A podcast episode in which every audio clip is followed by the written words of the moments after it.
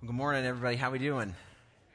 Good. Hey, uh, about seven or eight years ago, uh, we had taken a family vacation down to uh, the Great Smoky Mountains, right around Gatlinburg, Tennessee. Anybody ever been down around there. Beautiful area. Rented a cabin up in the mountains right outside the city, and it kind of gave a, like a feeling of seclusion, um, but also kind of giving quick access to the, the city proper for all the activities there. Now, the view from Gat, the, like the view of Gatlinburg, like from our cabin, was just absolutely amazing. Like just this like beautiful picture you can just look out over uh, the city. It was just, and the, and the weather, because I think we went, it was like early August. So, like down in the city, it was like very hot and humid. But when you were even up just a little bit higher in the elevations, I mean, you'd lose almost 10 degrees almost immediately, and the humidity would go away. It was just unbelievable.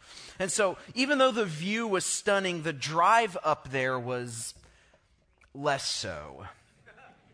They had these blacktop roads that just wound in all sorts of weird ways, and sometimes it would be like a hard right and then be like a 45 degree angle. And of course, there's no guardrails or any kind of fences or anything like that. So, like, and we had uh, the car we had at the time was a stick, so that was nice because I was basically in first first gear the entire time. But of course, I think like, you know, if if I like knock it out of gear or something like that. I'm like looking behind and seeing it's just like straight down the mountain. And, you know, it's just, anyway, kind of terrifying. Lots of, uh, you know, making deals with God while we were going up. Because, you know, did I mention there were no fences or guardrails while we were driving up there? So you're just kind of like winding up little by little. It's almost like the feeling of like whenever you ride like a big roller coaster like at the beginning when you're slowly ratcheting up and it's like, and you're just like, gonna die, gonna die, gonna die, gonna die. Like that's how you feel almost the entire time uh, you're up there. But then once you see the view, it's totally worth it. You realize like all that stress like begins to melt away and you're just like,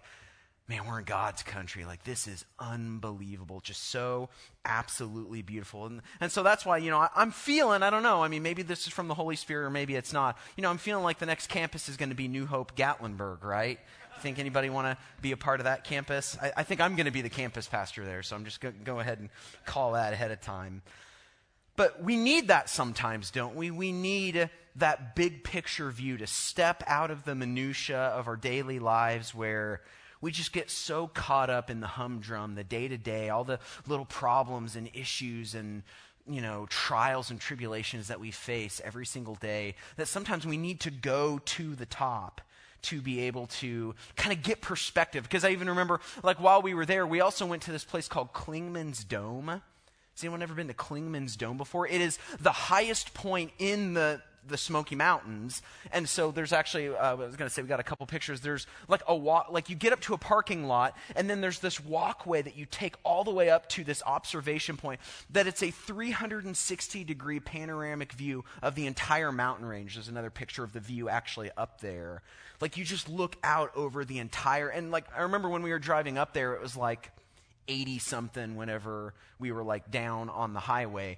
But as we're winding up this mountain to, just to get to the parking lot, I'm watching the temperature tick down one after another. And I mean, we probably lost 10 to 15 degrees before we even got to the parking lot. Like, that's how things change. And then once you walk up there, you're just like looking out and like, this is very different than being down in the humidity and the mosquitoes and just, you know, the, the humdrum, like when you're down in the city. Like, it gives you perspective over all of this. And so sometimes we need that. We need to be comforted with the big picture, to be reminded what life is really about. And so this is important as we're talking about this today because we're continuing a series we're doing called Help.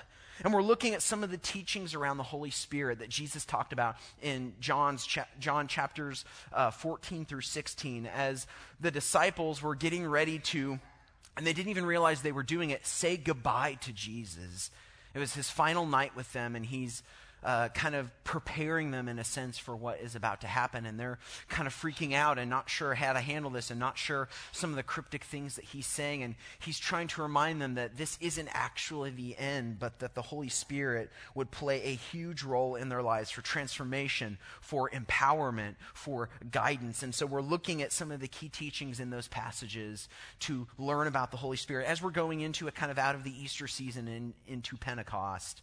Um, so there's one passage I particularly want to look at, where Jesus is giving them a little bit of comfort around the fact that he's going to be going away. He's going to be laying down his life. And so in John uh, chapter 14, starting in uh, verse 15, he says this He says, If you love me, keep my commands. And I will ask the Father, and he will give you another advocate to help you and be with you forever the Spirit of truth. The world cannot accept him because it neither sees him nor knows him. But you know him, for he lives with you and will be in you. I will not leave you as orphans, I will come to you. All this I have spoken while still with you, but the advocate, the Holy Spirit, whom the Father will send in my name, will teach you all things and will remind you of everything I have said to you. Peace I leave with you, my peace I give you. I do not give to you as the world gives. Do not let your hearts be troubled, and do not be afraid. So Jesus was about to die, and the disciples, they didn't understand why things were unraveling the way that it was. So he spent a good amount of time comforting them, letting them know there's this bigger picture to the coming hardship. All they could see was the cross that was about to happen. And that's often where we are in our lives that you may have a cross right before you, and that's all you can see. And you think your life is going to be forever a cross. But Jesus is saying you need the bigger picture, you need the bigger view. And I'm telling you, that I'm going to send an advocate. I'm going to send the Holy Spirit to be with you, to remind you of everything I've said. See, the Spirit of truth would be given by the Father and the Son to be with the disciples long after Jesus ascended to heaven. So before everybody had to wait till, oh, did you hear Jesus of Nazareth is coming into the area? Well, let's go hear him teach. Or, oh, I heard Jesus is in the next town over. Well, you know, I have a, a crippled arm. Let's go see if we can maybe get healed. But he says, no, the Spirit will be with you and in you, meaning that you won't have to wait till Jesus comes into the area, that the Spirit of truth will always be with you no matter where you're at. Jesus will no longer be spatially challenged. And see, the word that Jesus used for the Spirit was the word parakletos, which means several things. It can be translated several different ways in English. It can be translated helper, advocate, comforter. Like the word para, you know, parakletos, we say paraclete. Uh, Darren talked about this a little bit last week. It literally means like para, like along, like along with, alongside, and then to cling to, to cling alongside. So, like, we actually, the word para is where we get the word paralegal, because someone who's a paralegal is coming alongside lawyers to work with them to do law research and write briefs and different things like that. So, the paraclete is the one who's coming alongside and clinging to and not letting go. And that's the title given to the, the Holy Spirit, the one who comes alongside.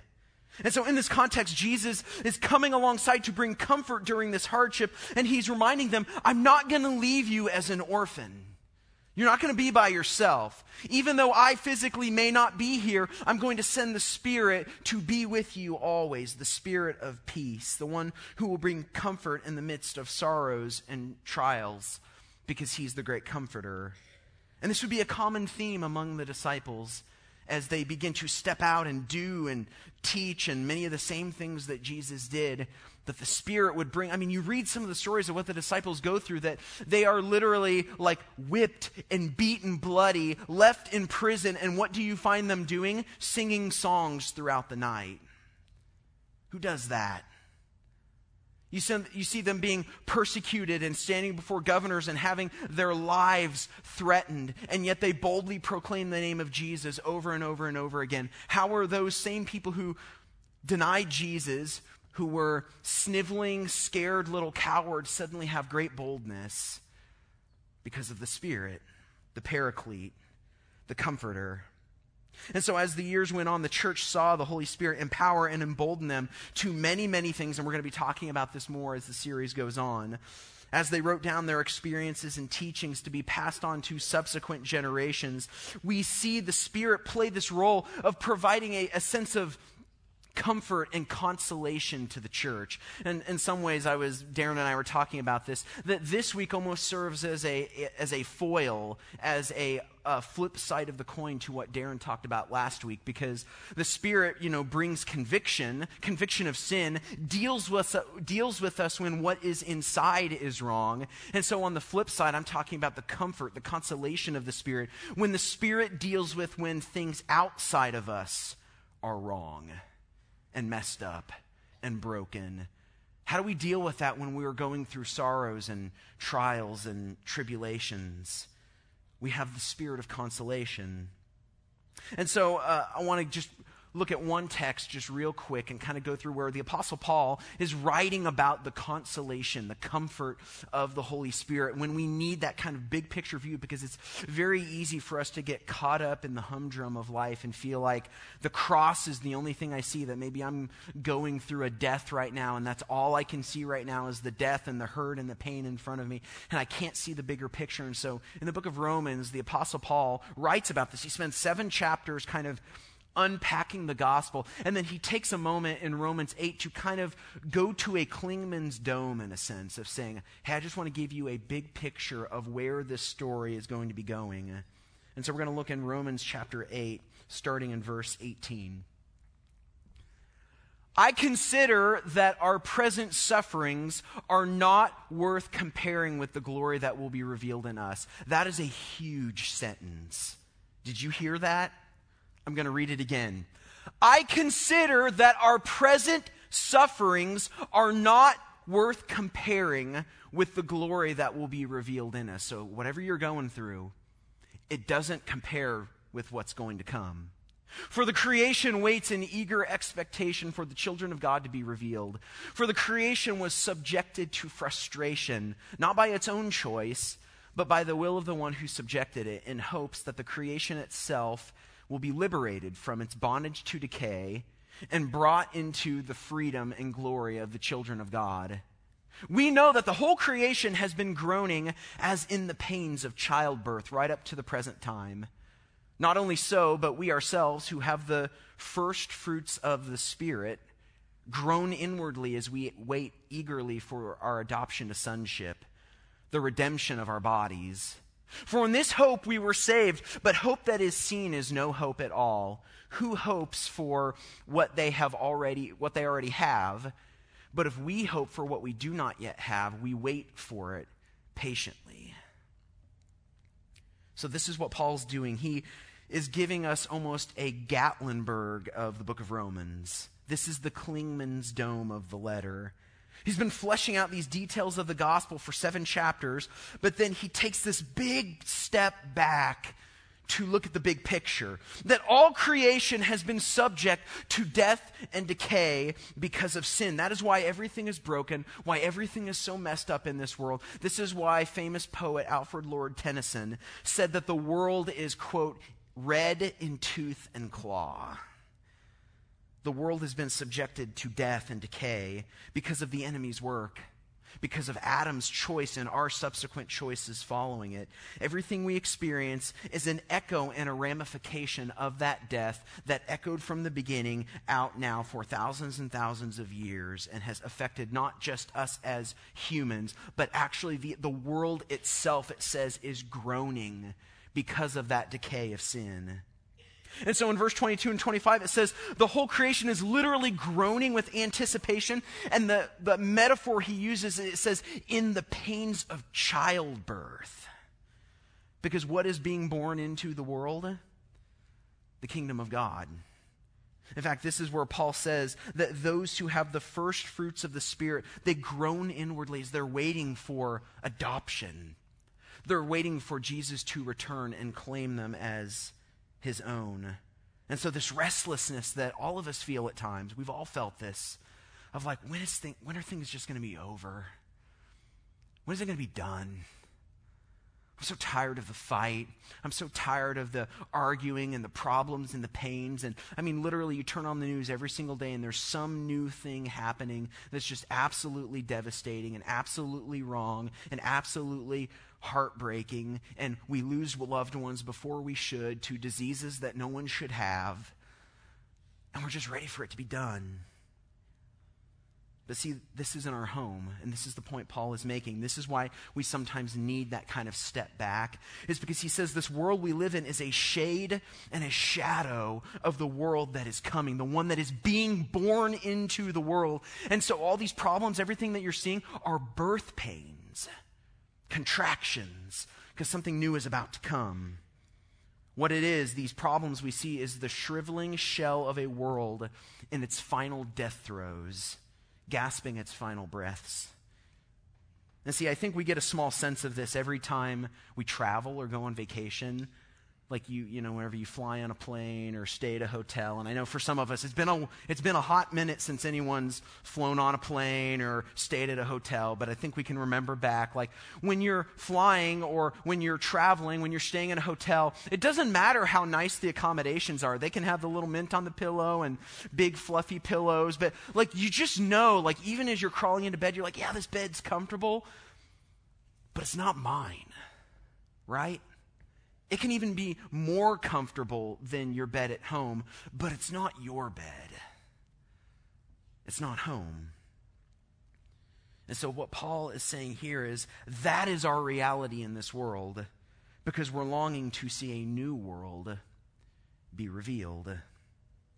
And so, Paul mentions us. He says that those who have the first fruits of the spirits are longing for this and, and groaning for this. And I think he says that particular phrase, those who have the first fruits of the Spirit, for a very specific reason. The fact that he says first fruits of the Spirit means something significant. What he's saying is the Holy Spirit is the promise that in the age to come, there is more to come. Like our present reality is not our final reality. Even in our experience with God, our experience with the Holy Spirit is not the final say. Like, this is not our final experience, that we are just getting a foretaste of the life to come. There is more to come. See, Paul calls it the good deposit when referring to the Holy Spirit, talking to Timothy, where he says to guard the good deposit. In some ways, it's almost like the Holy Spirit is like a engagement ring given. Because you know, when you get an engagement ring, that's not the end goal. Like, I mean, I know, like, whenever you're young and you want to get married, you're thinking, like, if I could just get the ring, then we're good. But it's like, we know, like, the ring isn't the end. That's not the end of the story. That's actually just, that's not even really the beginning of the story. That's like the promise of the beginning of the story. Because you know, there's still a wedding to come, and there's still, hopefully, a whole life following that wedding to come. There's something bigger and better coming in the future. And so the Holy Spirit's like an engagement ring promising an upcoming wedding to Christ our King. It's a down payment on this amazing life that is going to come in the future. In fact, I remember whenever I decided to uh, propose to Lindsay, you know, of course, I realized I was getting ready to take the job here. And I was going to wait till her birthday because we started dating on her birthday and I was going to propose on her birthday. And it's one of the few times because normally, like, if you're like dating and you want to move toward marriage, a lot of times people give you advice like, whoa, slow down a little bit. Like, don't move so fast. Like, you know, people will say that. But my ministry director had actually said, like, no, I think you need to do it sooner than later. I was like, what? Well, because they knew I was going to be moving down here. She was still going to be up in Chicago. Long distance relationships are hard. We already knew we were going to be going in that direction. So he's like, if I were you, I would do it now and not in five months. And I was like, oh, wow. Like, I did not expect that advice. And so I realized, well, I don't have as much time to save for a ring as I thought I did. So I ended up actually, what I did was I had to sell my bass amp. Uh, it's a, it was an Ampeg 410 half stack. Guys, guys guys. Like, that was the promised land. Like, that was such an amazing, oh, I loved it so much. But I realized, like, okay, I'm not using it right now because, like, I was playing at church and they had you plug into the system. They wouldn't let me have the amp on stage even though it looked super awesome. And so I was like, I think I need to sell it. And I remember telling one of my buddies who was also a musician, and he's like, dude, he's like, I would never sell an amp to buy a ring for a girl. And I'm like, and that's why you're not married.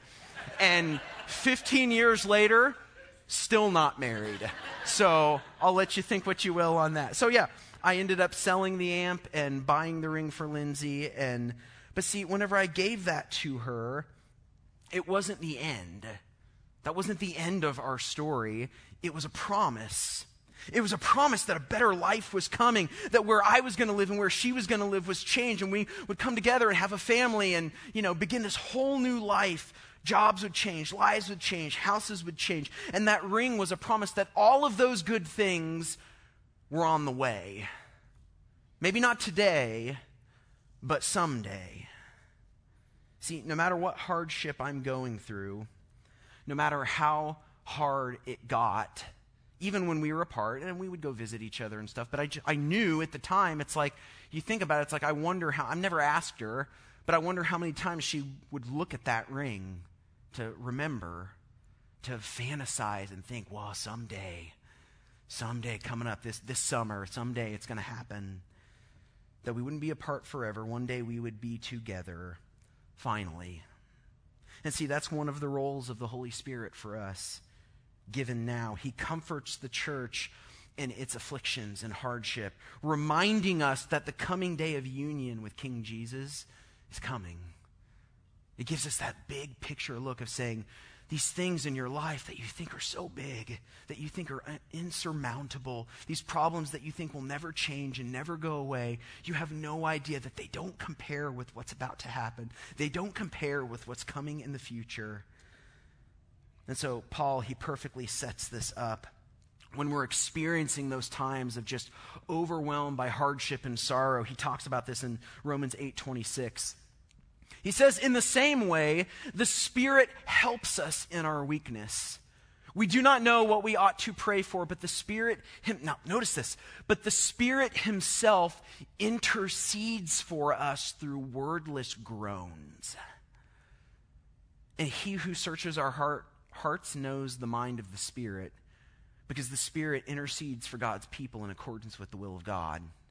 And we know that in all things God works for the good of those who love him, who have been called according to his purpose.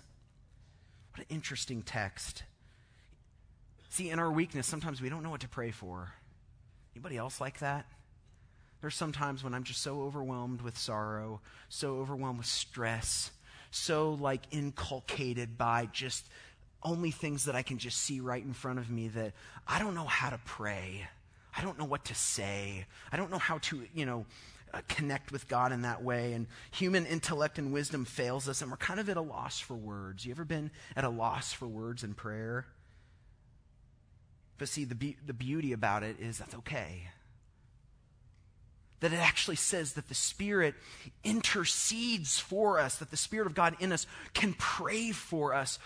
And we can know it's always according to the will of God, that I don't have to worry about when the Spirit is interceding for me, that when, I'm at those times to loss for words, to pray in the Spirit, that I don't have to worry about not praying according to the will of God, that I can trust that the Spirit is praying for me. It reminds me of, because I remember one of my favorite texts is where Jesus says something almost kind of ominous to Peter, where he says, Simon, Simon, Satan has asked to sift you like wheat.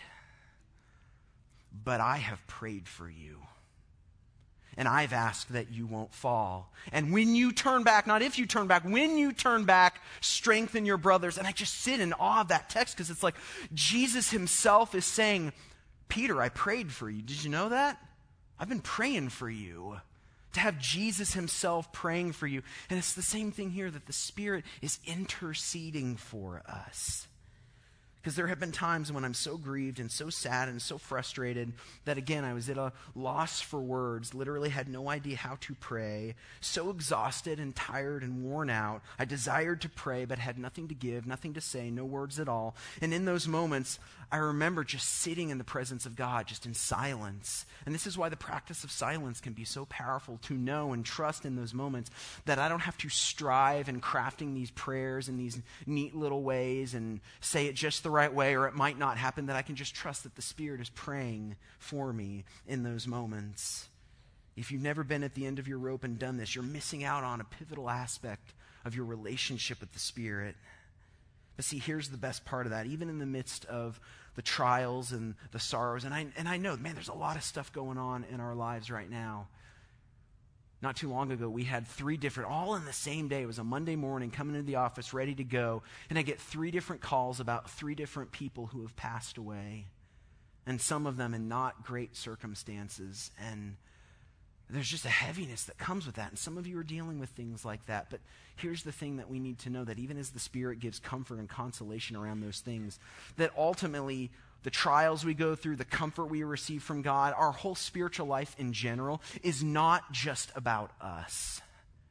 And I know that's hard because most of the time we're so focused on our own relationship with God, our own, that we kind of get blinders on. But your, the spiritual life is not just for you, is not just about you. Robert Mulholland says that the purpose of spiritual formation, of the spiritual life, is to be conformed to the image of Christ, that we glorify God by being conformed to the image of Christ for the sake of others. And what I love about that definition of spiritual formation is two of the key parts to glorify God and for the sake of others have nothing to do with me. Meaning, like me being formed in the image of Jesus is not just for me, it's actually for the sake of others. And so, Paul, he writes about this. Even the comfort we receive from the Spirit. 2 Corinthians 2, verse 3, it says this Paul begins the letter by saying, Praise be to the God and Father of our Lord Jesus Christ, the Father of compassion and the God of all comfort, who comforts us in our troubles, so that we can comfort those in any trouble with the comfort we ourselves receive from God. For just as we share abundantly in the sufferings of Christ, so also our comfort abounds through Christ. So, in a nutshell, what he's saying is that when the Spirit comforts you, it's not just for you. When you're going through something and you're experiencing the consolation, the comfort of the Holy Spirit from God, it's most likely for a purpose beyond yourself. That there might be people in your life who are going through similar things, and God wants to use your pain to minister and help them. I remember hearing someone say years ago that God does not waste our pain, ever.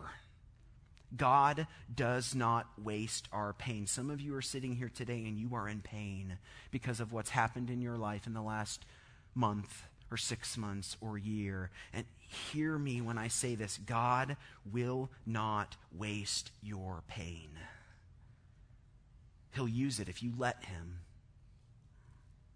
See, any, anytime God does anything in our lives, it's never just about us. It's about God glorifying himself through us. And that's what the church is supposed to be about. We receive the comforts of God through the Spirit, and we turn right around and pass those same comforts off to a dying and comfortless world. See, we need a spirit that is comforting us, reminding us of the big, big, big picture. Because I don't know about you guys, but there are many times when I'm just so caught up in just my week and what's going on that I completely forget that there is a big picture and I need the Spirit of God to remind me. Because I remember even not that long ago where I just was having a week and it was just stressful and there's a lot of stuff going on. And I remember reading that verse in Romans 8, talking about how I, I do not consider our present sufferings to compare with the glory that's to come. And I had this almost supernatural moment where I got to see my life from God's perspective for just a moment. And I just felt, and again, because Paul writes about the peace that transcends understanding, and I felt that of like the anxiety just melt away as I finally saw my life from God's perspective and realized I am stressing out and freaking out about the dumbest things, things that ultimately don't matter in picture of eternity. And so we need those reminders of the big picture, and the Spirit can give that to us. And so, what I actually want us to do this morning is we're going to remind ourselves of the most important big picture, which is the cross. We're going to uh, end our time taking communion together to remind ourselves of the most important thing. So I'm going to pray for us, and then uh, we're going to take communion at each of our campuses. If you didn't grab uh, the communion elements at the tables at the back, uh, you can go ahead and grab that now. I'm going to go ahead and pray. Father, thank you for the cross. Thank you for the empty tomb. Thank you for the Spirit that you poured out on us so that we are not alone. You have one coming alongside us to remind us of the big picture. So, Father, as we uh, take this time to reflect, God, I pray that you would meet us now, that your Spirit would minister to us, to pray for us, intercede for us on, on according to the will of God. We trust you and we love you, Lord, in Jesus' name. Amen.